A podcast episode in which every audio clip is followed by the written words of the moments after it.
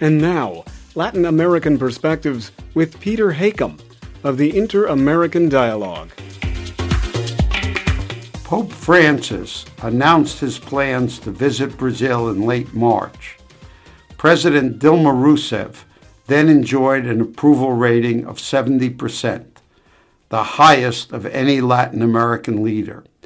She was considered a virtual shoo in for re election next year. When Pope Francis arrived in Rio de Janeiro this week, he was greeted by a president whose public approval had fallen to less than 40%.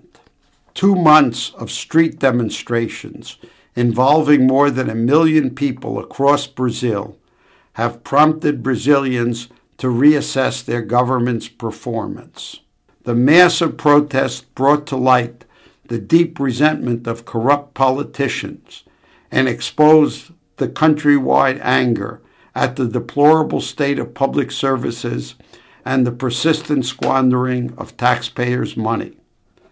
President Rousseff's political setbacks are also the result of her failure to respond decisively to the demonstrations.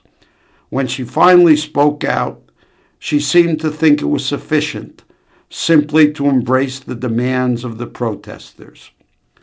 The president called for new spending for nearly every item on the demonstrators' agenda but never said what expenditures would be curbed, what trade offs made, and who would pay the price. Left unanswered was how can government waste be trimmed and taxes lowered when vast new investments are needed to improve Brazil's schools, health facilities, roads, and police. Brazilians instinctively recognized that President Rousseff was offering a populist message and not providing real leadership.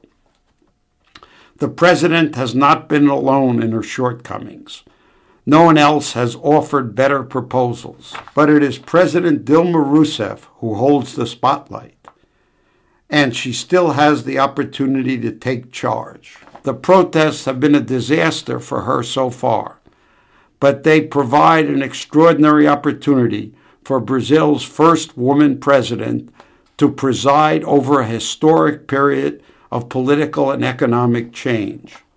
The protesters have legitimized an agenda of national transformation and shown that it commands deep support. Now it is up to the president to shape the alternatives, propose priorities, and make choices. She has to display the capacity to develop a fresh course for Brazil responding to the demands and aspirations of ordinary Brazilians. The protests have ended Dilma Rousseff's long run as a popular president, but they may have given her the opportunity to become a great president, maybe in time for her state visit to Washington in October.